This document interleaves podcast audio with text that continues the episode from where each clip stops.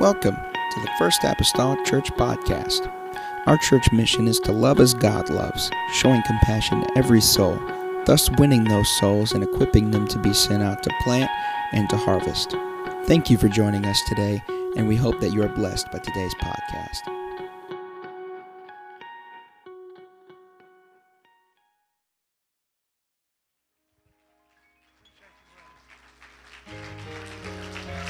Praise the Lord, everyone.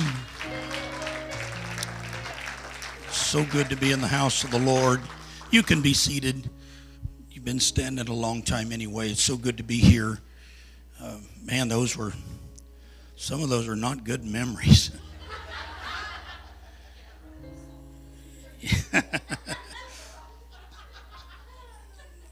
Breakdowns. I told my wife on the way here today, I said, I didn't like to travel on the night I'm preaching because the stress of preaching is enough, but I know about breakdowns, and man, I didn't want to have to call some of you folks and have you come get me. But I'd have done it. But it's so good to be here. We give honor to Pastor and Sister McGee, to their family. He was a great evangelist. Had an impact on our churches around the country, and you're blessed to have him in this church. You're blessed.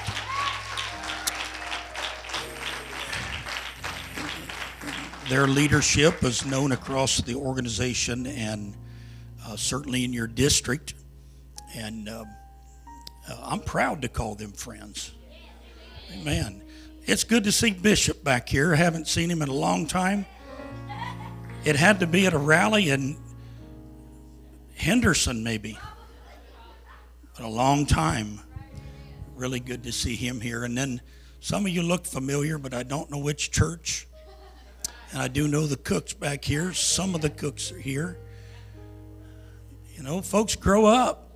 And Brother Hendrick said one time they found a cure for wrinkles. You ever heard that?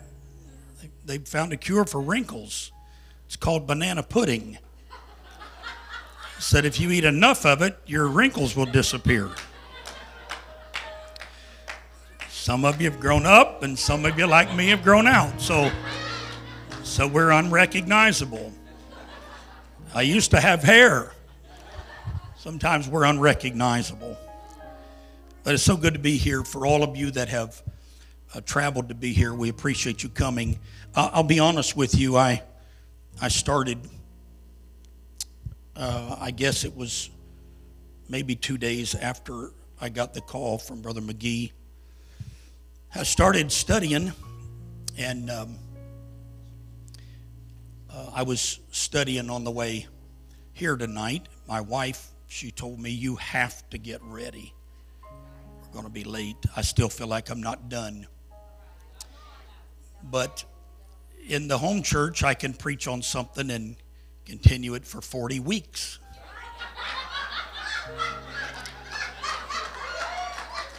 Ain't nothing wrong with that. I did a commentary on the book of Revelation, one verse at a time, just to explain the whole book of Revelation, one verse at a time, 44 weeks. I did it again 2 years ago maybe, and I did it for 33 weeks. See, I found ways to cut corners. But this is a subject that is so prevalent in our hour. We cannot keep up with what's going on, and every day it changes. Somebody said, why is it important? Because this is the hour that we have waited our whole lives for. You're about to see a revival in your church like you never dreamed would ever happen. Jesus is coming.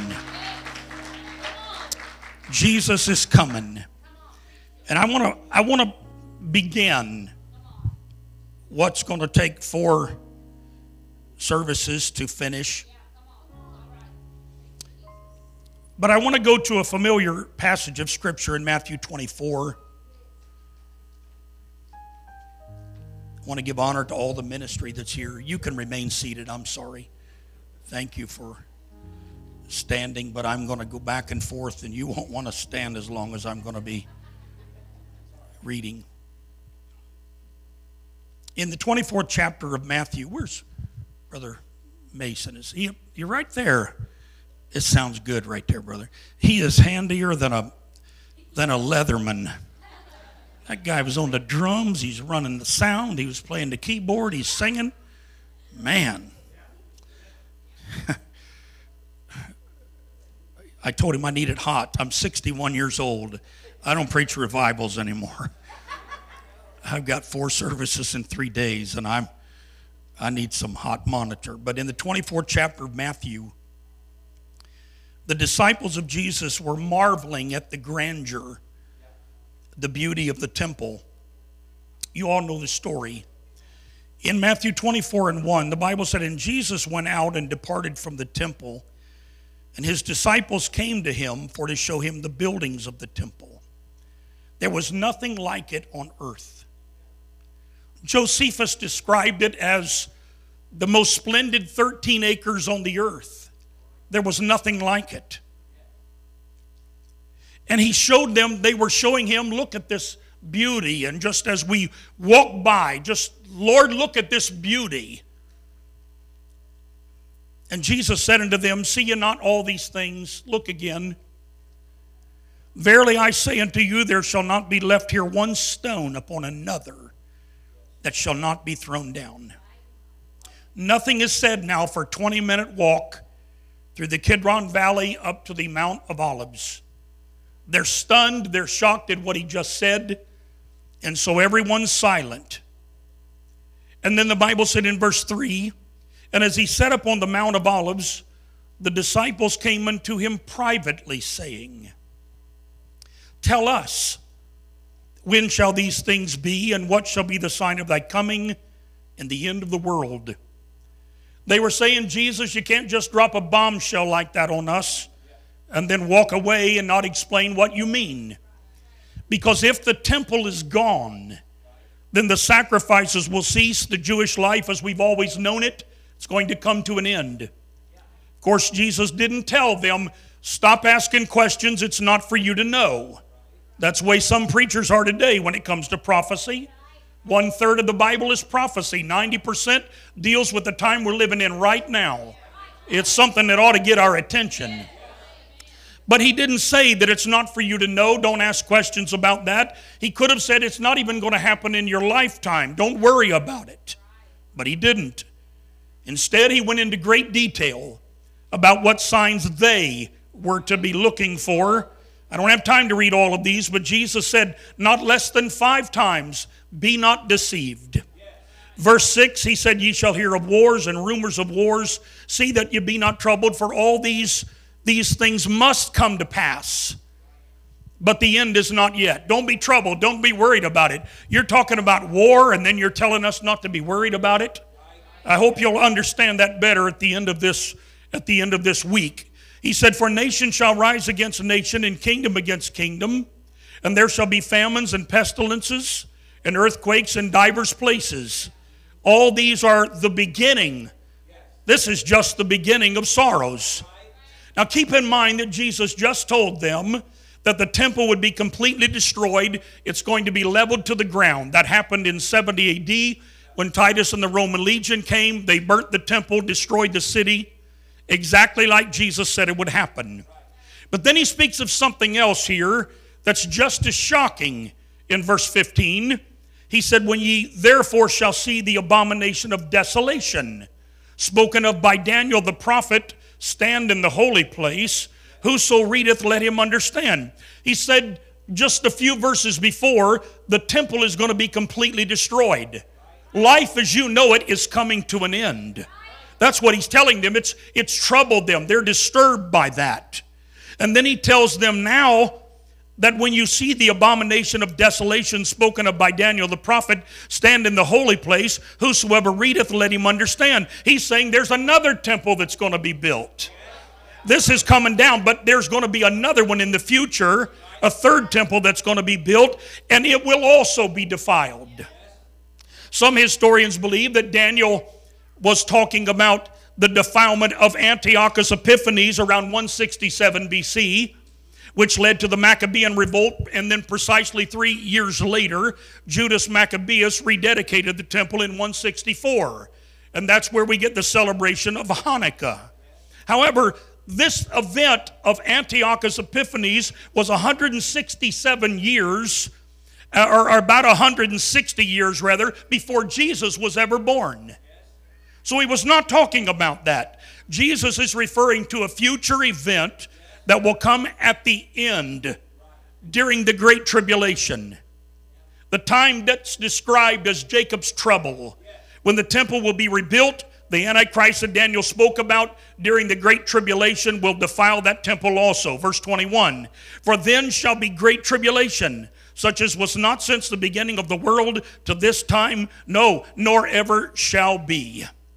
He speaks again of that tribulation period in verse 29, when he said after the tribulation in those days, he's coming back after the tribulation to set up a kingdom on this earth. And then verse 32, he gives us one more sign that's going to bring everything together in verse 32. He said, now learn a parable of the fig tree, when his branch is yet tender and putteth forth leaves, ye know that summer is nigh. I told my wife yesterday, I said, we're about to have a really, really bad snowstorm. It's going to plunge way below zero. She said, how do you know? I said, because our neighbor's magnolia tree is fully bloomed today. It happens every year. It blooms too early, and every year it looks like somebody burned it with fire. Jesus said, you can look at the fig tree, and when it brings forth the leaves, it's not summertime yet, but you know that summer is right around the corner. He told them so they would understand what he was talking about.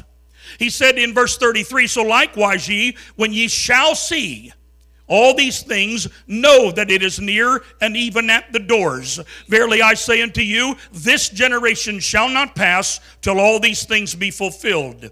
Heaven and earth shall pass away, but my word shall not pass away. But of that day and the hour knoweth no man, no, not the angels of heaven, but my Father only. He's saying, I cannot give you an exact date. That's not for you to know. But if you'll pay attention, if you'll watch, you'll clearly know the season is right for the coming of the Lord.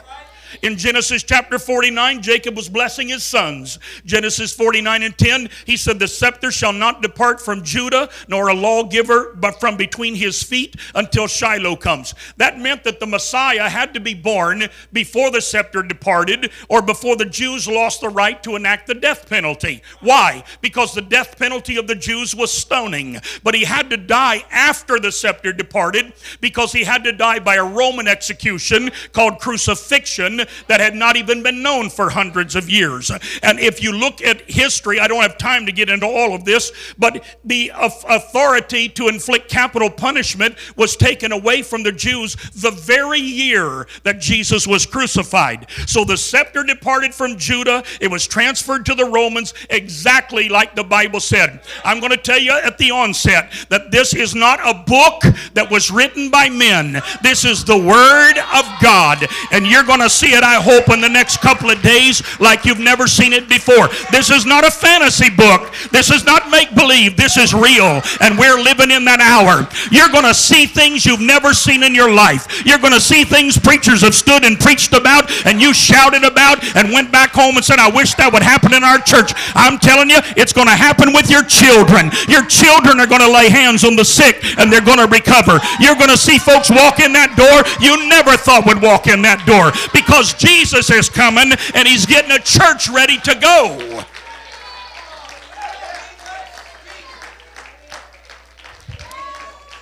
He had to die by Roman execution because the psalmist said in Psalms 22 and 16, Psalms 22 and 16, I completely died here, brother. Psalms 22 and 16 said, they pierced my hands and my feet. Zechariah 12:10 said, "They shall look upon me whom they have pierced, and they shall mourn for him as one mourns for an only son." He was going to die by a Roman execution. Jesus rebuked the Pharisees for not recognizing or knowing the times and the seasons of their visitation by the Messiah in Luke chapter 19 and verse 44. They should have known, because the Bible gave them specific time markers or anchor points in history that they could count from. When the wise men came to Herod, they said, we want to know where is the Messiah. We want to know where is that king of the Jews that was born. And he said, go get the religious leaders. And they came in and they asked the religious leaders exactly where the Messiah would be born. And then Herod demanded to know from the wise men, when they said it's going to be in Bethlehem of Judea, he demanded to know, when did the star appear? But wait, he said, I don't want you to miss this. The wise men wanted to know where, but Herod wanted to know when, so he could know how old the child was. And since Jesus knew, the Jews knew that the Messiah, if he was going to be in the role of a priest or a king, he couldn't begin his ministry until he was 30 years old. So they could have easily determined when the Messiah would appear by simply adding 30 years to when he was born. So deductive reasoning or simple mathematics, they could have calculated that day and known for sure. However, even if they missed it, the book of Daniel told them exactly what day the Messiah would be declared and rejected. In Daniel chapter 9, when the command was given to restore and build Jerusalem, that was going to start the time clock. And according to Nehemiah chapter 2, Artaxerxes the king gave the command to Nehemiah on March the 14th, 445 BC. That command began the 70 weeks of Daniel's prophecy. And in Daniel 9:24, he said 70 weeks, that's 490 years,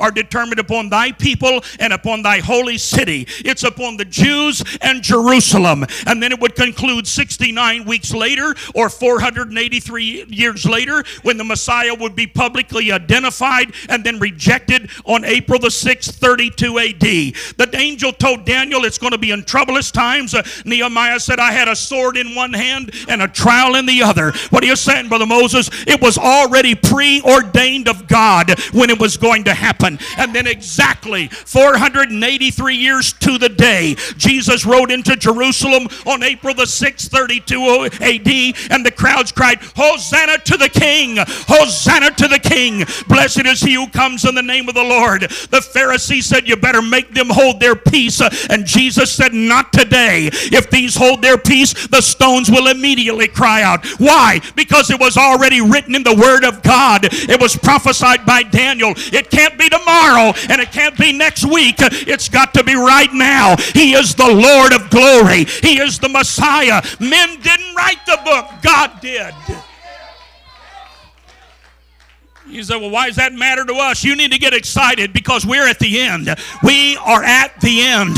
Somebody said, we've been hearing that all of our life. Not like you're hearing it now. We are at the end. There's revival going on at Asbury. There's revival going on in South Africa. There's revival spreading around all over the world. I'm telling you, Jesus is getting a bride ready for the rapture.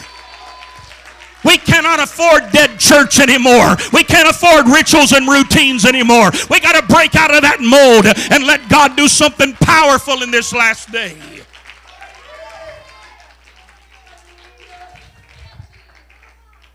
It was important back then. It's important to us now, because it's a precise moment in biblical history that serves as an anchor point, which then other dates in the scripture can be clearly calculated or validated for other prophetic future events.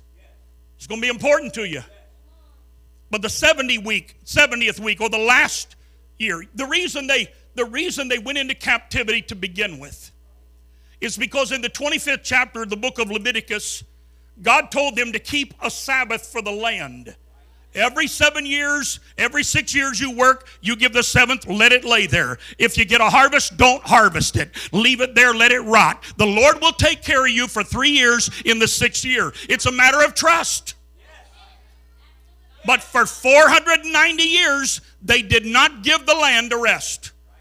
That's why they went into captivity in Babylon. That's why Jeremiah, the Lord told Jeremiah, you tell the people that when they get there, plant vineyards and build houses. You're going to be there for 70 years. Why? Because you wouldn't obey the word of the Lord. It was important that God wanted us to understand this cycle of sevens. We'll talk more about it tomorrow. The fact is, Daniel set the exact date and they missed it. They still missed it.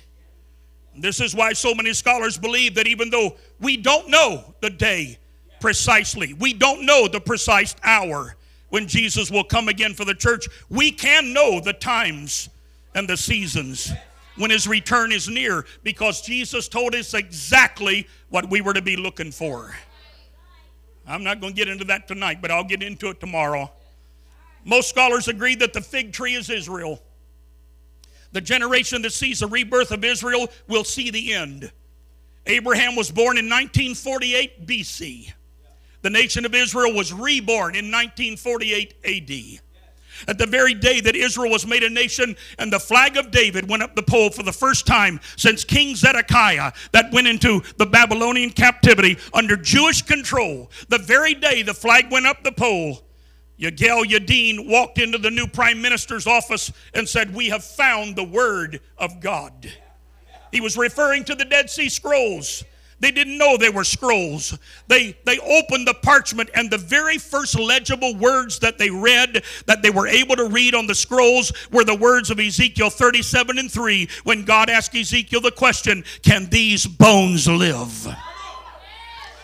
Hallelujah. Of course, the rebirth of Israel rising up from the ashes of the Holocaust had forever answered that question. Yes, they're going to live because God ordained it. They're going to be a nation again because God ordained it.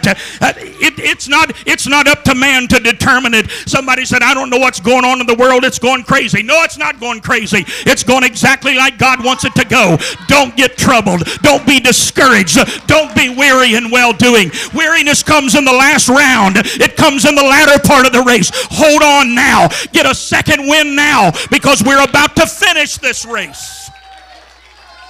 Whoa, hallelujah.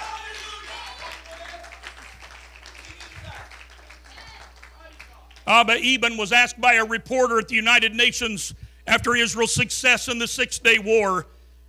The reporter said, "How is it possible that Israel outnumbered so much, 40-1? How could they possibly win such a war?" And he leaned into the microphone and he said, "Because the God of Israel neither slumbers nor sleeps." That was no accident. It was not a coincidence. It was not a lucky twist of fate. It was all part of God's divine plan, and nothing is going to be able to stop it. He is God back then. He's God today. If he ever was powerful then, he's powerful today. Whatever you need from him back then, you can get the same thing today. He is never going to change, and his power is not diminished.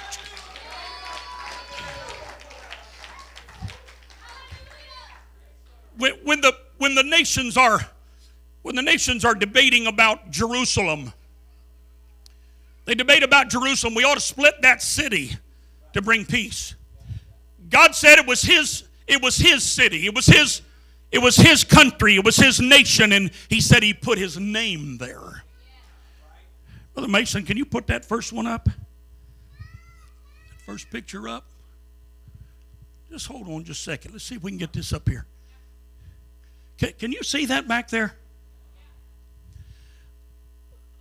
That is Israel, Jerusalem, the city of Jerusalem, with no buildings on it. Show the next one. That's Mount Zion in Jerusalem. That's where it's located. But God said, "I'll put my name there." Show the next one. That letter is the letter representing God. He said, "I'll put my name there." Show the next one. and there the city, with the whole city the way it was or the way it is now, if you took away all the buildings, it would look like it did before. What are you saying, Brother Moses? God wanted his stamp of approval. He put it there. It's my city. It's not going to be divided. It's not going to be negotiated. Why? Because he's going to set on Mount Zion, and he's going to rule on this earth for 1,000 years, and nobody's doing that for him. He's the one that he has the deed, the claim to it. But more happened in 1948 than just the birth of Israel. 1948 was said to be historically a year of restoration and new beginnings around the world. Israel was born May the 14th, 1948. Yigal Yadin found the Dead Sea Scrolls. The National Council of Churches was formed. The beginning of the European nation's common market occurred. The communists overran Czechoslovakia and barricaded Berlin. Those two events triggered what we call the North Atlantic Treaty Organization, known as NATO, in 1948. That year also saw what's known as the formation of American states. The Index of Leading Indicators was formed in 1948. The space program began in 1948. UFO research began in 1948. The microchip was invented in 1948, and the Treaty of Rome was revived again in 1948, for which the Antichrist will rule from. God put all the pieces together in their proper place. All of those things, we didn't even know it back then, but God was setting the stage for the redemption of the Jews and the closing of the Gentile door of salvation. And it's what Rabbi Chaim Richman called God's grand finale. We are at the end. This is the most exciting time in the church. I don't care about war or famine. I don't care about the nuts, the communities in our society that's gone completely nuts. It seems like they've gone off the rail, but he said, look for it. And when you see it, then look up. Lift up your heads, for your redemption is drawing nigh. We're going to be the generation that sees the rapture of the church, and we might see it in just a few months. The angel told Daniel, 70 weeks are determined upon thy people and upon thy holy city. Again, God put his name there. Just 4 months ago, on October the 5th, Israel just celebrated began their 70th year of Jubilee. 70 years from the day the children of Israel first walked into the promised land. And this is why the Jews believe this is the year their Messiah will appear. Those are exciting things because they all point to the end.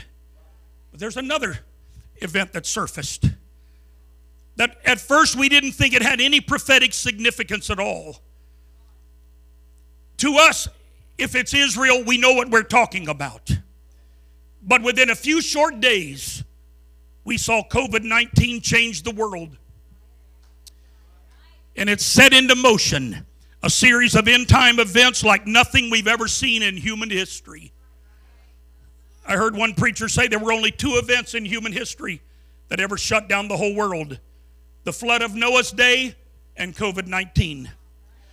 Noah was locked in the ark for 1 year and 2 months. The world was locked down by COVID for 1 year and 2 months. Is it a coincidence? I don't think so. When COVID first shut us down, I walked the floors of our house. I was troubled, and I was feeling something I never felt before. And I told my wife, I said, something big has just changed in the spirit world. Something like we've never seen before. It's been set into motion. And I said, I don't know what to do about it. I don't have any direction. No one's ever been to this place before. And I worried, and I sought God. I need direction. I'm pastoring a church. I don't know what to tell them. I don't know where this is going. I feel like God had a plan all the way back there with COVID to set the stage for where we are now. Brother Raymond Woodward said while preaching from an empty building, he said, this virus has literally moved the whole world online, and now the church is just something else we do online. He said, even when some restrictions are lifted, we will not be able to define what our new normal is going to be, because the government officials and political leaders are going to decide what that will be. He said, if our fathers could have seen our day, they would be scared to death, but our generation doesn't even seem to notice. He said, that the awareness is so low and yet the stakes are so high, because we live in a time of casual Christianity. End of quote. I don't want casual Christianity in the church I pastor. I want us to look beyond what we've already done. Thank God for where He brought us, but now's the time to step it up. Now's the time for the church to be the church. Don't come in the church looking forward to the service ending. Come to the church and get excited about what God's going to do, and we're excited to be in that kind of an environment.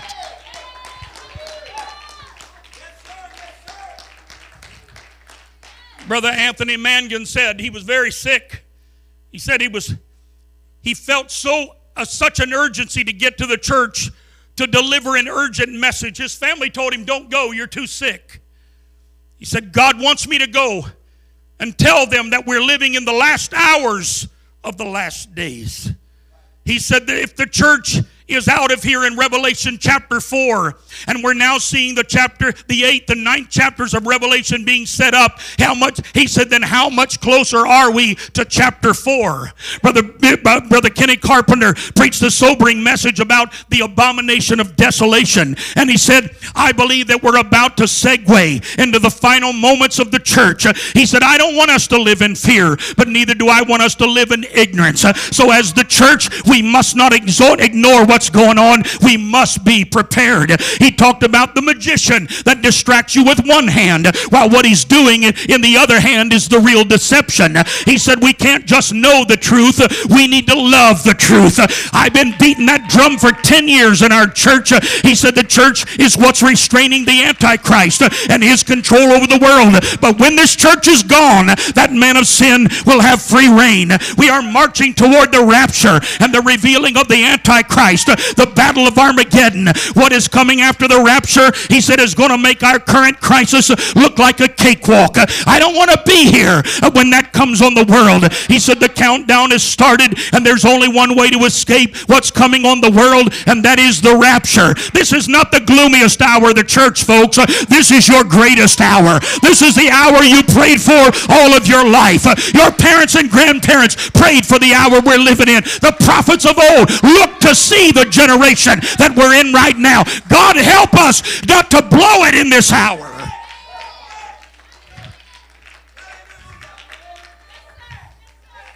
Brother Raymond Woodward said after the war in Ukraine began, he said, "I'm not preaching prophecy tonight because I'm an expert on the subject. I'm preaching it because it would be pastoral malpractice to see what's happening in the world and not to say anything about it." End of quote. Ladies and gentlemen, if your doctor walked in and told you you have 6 to 8 months to live, I promise you everything in your life would change. Everything. Your priorities would change. And I'm telling you, that's exactly where we are. We only have a few months left. God is trying to get our attention. That's what I should have titled this tonight. I didn't even title it. Tomorrow night, I'm going to talk about the Bereshit prophecy. And maybe the Shemitah cycles, if I can work those things in. But I can tell you right now, if those calculations are right, if the genealogies that are listed in the Bible are right, we may only have 7 to 8 months left on this earth. We have the Great Tribulation that's about to start. And if we're not here for that, we're about to get out of here, folks. This is an amazing hour we're living in.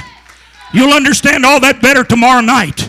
Jesus said in Matthew 24 that the generation that sees the rebirth of Israel, they're going to see everything else come together to set the stage for the end of the church age, or the rapture of the church, for the Antichrist and the Great Tribulation. Daniel said in the last days, man's knowledge would be increased. Knowledge began to increase at the turn of the century. There were more inventions in the first 18 years of the 20th century than all the history of mankind combined. And everything we know today came from the first 18 years, from 1900 to 1918. Everything we know now came from the seed inventions back there. Why? Because Daniel said in the last days man's knowledge would be increased.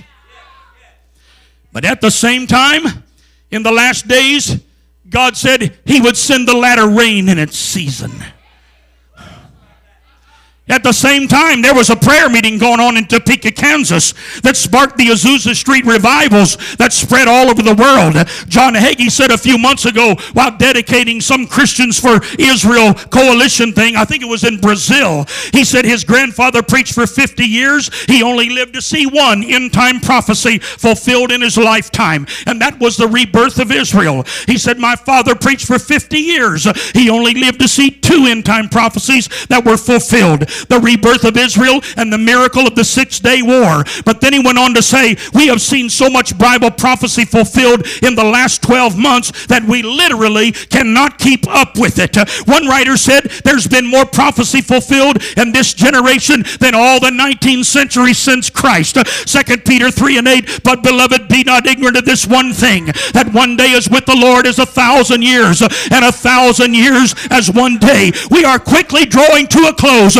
In just a few short years, we're going to be at the end of the sixth millennial since the sin of Adam, or 6,000 years of man's time. And let me tell you, if we don't go through any of the tribulation, we've got a rapture on the schedule. Maybe in September, the last part of September, or the first part of October. We need to get excited. He's coming. He's going to catch the bride away. The angel told Daniel, Daniel 12:4, but thou, O Daniel, shut up the words and seal the book, even until the time of the end. Many shall run to and fro, and knowledge shall be increased. The church could not process what's happening right now 50 years ago.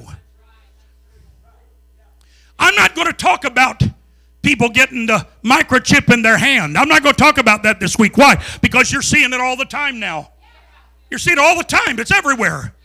It's not some news I need to break to you. You know it. You're seeing it all the time. There are more earthquakes and volcanoes in this century than all the 19th century since Christ. Why? Because all of the earth is groaning. Come quickly, Lord Jesus. Come quickly, Lord Jesus.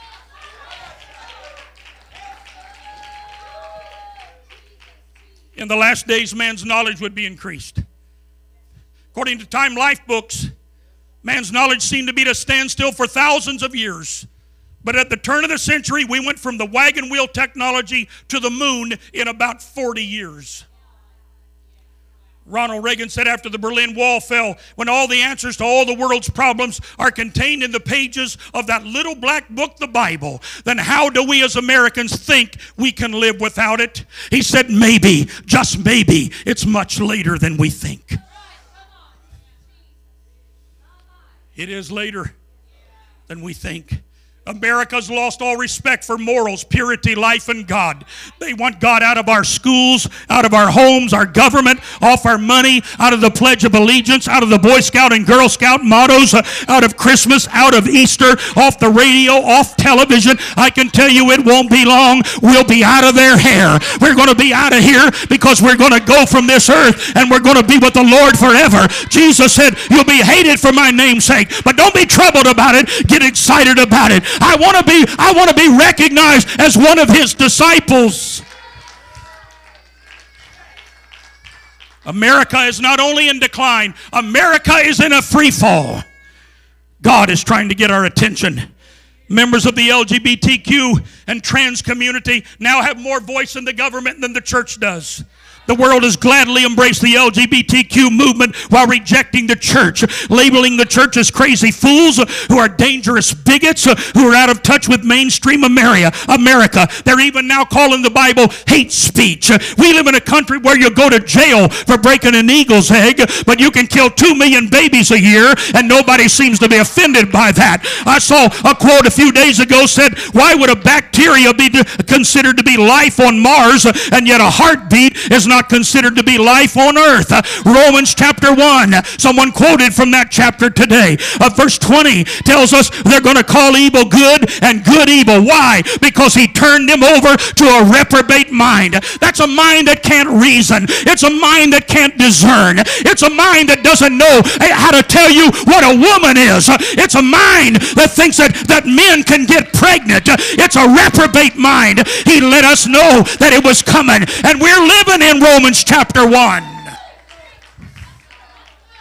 A Missouri high school picked a male student as the homecoming queen for the first time. Time magazine listed a transgender man as woman of the year. A Florida school board member took elementary school students on a field trip to a gay bar. The latest Supreme Court justice said she couldn't give a definition of what a woman was. And Facebook even released a pregnant man emoji for your phones.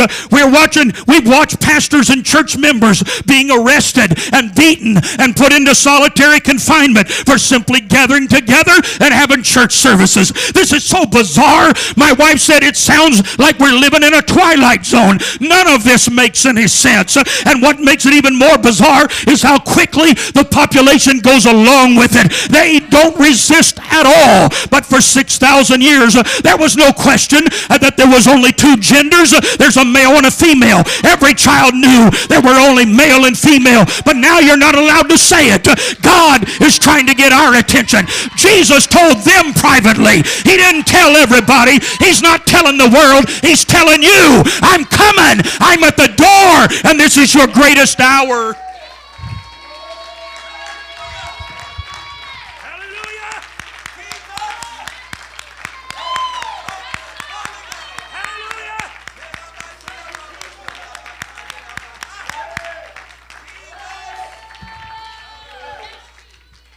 Brother Stone King spoke at the United Nations General Assembly.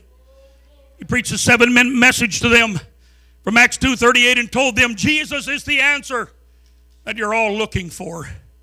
The message was translated in real time into every known language on the earth, fulfilling the prophecy that the gospel of the kingdom would be preached into all the world, and then shall the end come. Matthew 24 and 14. Every knee is going to bow. Every tongue is going to confess. You'll do it, whether you do it now by your own self-will or not. You'll do it. But I like it when I see what hour we're living in. And I'm excited to be in the presence of the Lord. We leave church on Wednesday night. I can't wait to get back on Sunday. We leave on Sunday, and I can't wait to get back Wednesday. I told my wife last Friday, I said, man, I wish tomorrow was church. I wish I could just call everybody, get them together. Let's just have Saturday church. I feel like preaching. I feel like running. I feel like dancing. I feel like we ought to get excited and pray somebody through to the Holy Ghost.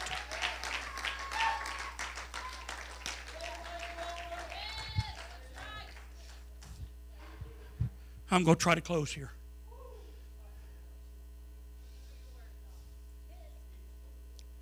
In Daniel 12 and 4, in the last days man's knowledge would be increased. Jeremiah chapter 18, God said, if you forget me, Israel, I'll make your land a land of hissing. How would he do that? By shutting off the latter rain in its season. The Jewish record shows that when the temple was destroyed and the Jews were dispersed all over the world in 70 AD, that the latter rain did not fall that year. And for 1,920 years, it did not rain a single drop of latter rain in Israel. But the Lord said in Joel 2 and 21, I will restore the years that the locust hath eaten. How would he do it? By restoring the latter rain in its season. And then at the turn of the century, when the Jews began to migrate back to Israel, in 1901, the latter rains began to fall again in their season. It's not a coincidence that in the very same breath of Joel chapter 2, God said, and in the last days also saith God, I will pour out of my spirit upon all flesh. Your sons and daughters will prophesy. Your young men will see visions. Old men will dream dreams. And upon the servants and the handmaidens in those days will I pour out of my spirit. It's not a coincidence when man's knowledge was increasing, when the latter rains began to fall in Israel. In January 1901 in Topeka, Kansas, the Holy Ghost fell there. That's sparked the Azusa Street revival. Knowledge has been increased. Israel's restored. The Holy Ghost is once again setting the world on fire. Creative miracles are going on because God is getting a church ready. Stand with me. William Seymour prophesied at the end of the Azusa Street revival that in about 100 years, he said, another revival greater than Azusa Street greater than Topeka, Kansas, greater than the book of Acts was coming. He said it will not be restricted to one place or to just preachers, but it will spread all over the world, and it will not end until Jesus comes. He repeated that prophecy several other times before he died in 1922. Meanwhile, on the East Coast, 2 days, I think, later, Charles Parham prophesied the same thing. We are in that time right now. Brother Charles Robinette left the mission field, came from Brazil, came back to America to share a vision that God gave him of a 1 billion soul revival. And if you listen to his message and his testimony, it's already started. In a message he entitled Greater Things, denominal people are getting a revelation of who Jesus is. That's what Asbury is all about. I don't have time to talk about Asbury, but that's what it's all about. It's the hunger of people that come into a church. Some of them have been attending service for 30 years, and yet they'll get in an airplane and fly all across the country or around the world because they want to walk into an environment where nobody's preaching, but they can walk in that environment and feel God for the first time in their lives. Aren't you glad you don't go to a dead church? Aren't you glad you're in a place where the power of the Holy Ghost is still moving? Don't take for granted what God's given to you. Cherish that and share it with someone else. I told our church, the thing that is so predominant in my mind about Asbury, not just Asbury, but other revivals around the world, every time the Baptist, the Methodist, the Presbyterians, the Nazarenes, and the Wesleyan folks, every time they get a desire and hunger for more of God and they start praying for more of God, none of them ever have a deeper Baptist experience. None of them. They don't have a deeper Presbyterian experience. Every single one of them, when they begin to pray, they have a Pentecostal experience. Acts 2:38 is the foundation. If you want the power, you got to get all the tradition off the foundation. You got to wipe all that nonsense about programs and rituals and realists. You got to get that out of the way. If you want the power, you got to get down to the core. And when you read Acts chapter 2 and verse 38, if you want to be saved, you got to repent and you got to be baptized in the name of Jesus Christ for the remission of sins. There was no remission offered in the Old Testament. The word doesn't appear there. It wasn't offered until the New Testament. In the Old Testament, they just kept kicking it down the road. I'm going to cover with the blood for now, but we're kicking it down the road. But when Jesus was crucified, you don't kick it down the road anymore. It goes in that blood and it's forever remitted. It's washed away. The stain is gone and you can rise to walk in a newness of life.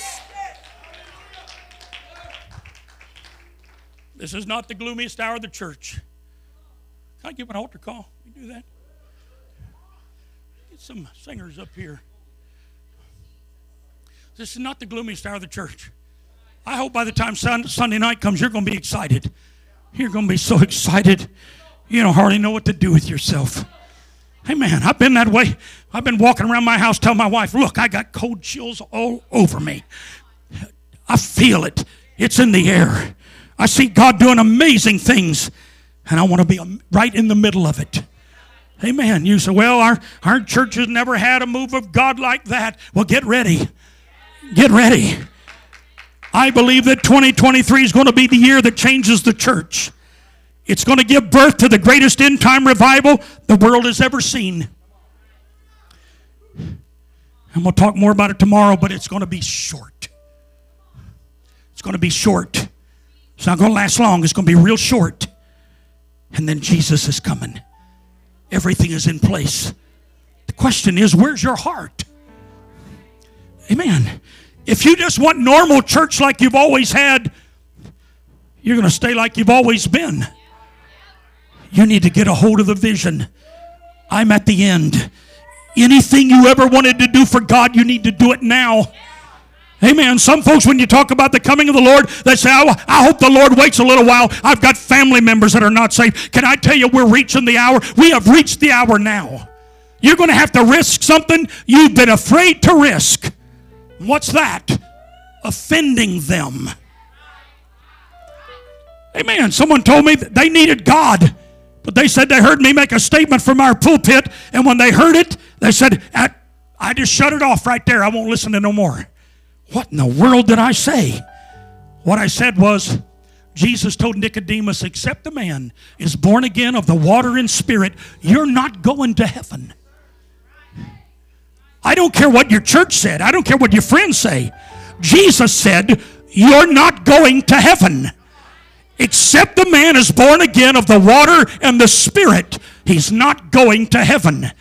You have to obey the word of God. You can't just say, I believe it. You've got to obey it. I obeyed the commandment because I believe. You can say, well, Pastor, I believe in Jesus. Yes, but if you don't act on it, your faith has not been in action. If you don't obey him, then it's not going to do you any good, because the devils believe in one God and they tremble. He's not saved. If you don't have the Holy Ghost, if you're not where you need to be with the Lord tonight, I don't want to close this service without giving you a chance to come and gather in this altar and seek the Lord. He's coming. And the opportunities you're going to have to pray in an altar, they're fading away. They're fading away. I want to open these altars today. I don't care if you're a saint, sinner, visitor, backslider, whoever you are, would you join us in the altar? Would you seek the Lord for a little while? I know some of you got a long way to drive back home, but would you touch the Lord? Would you touch him before you leave? Thank you for listening. If you would like more information about our services and activities, you can find us on Facebook, Instagram, and Twitter with the username FACMC. Again, that's FACMC. Thank you, and have a blessed day.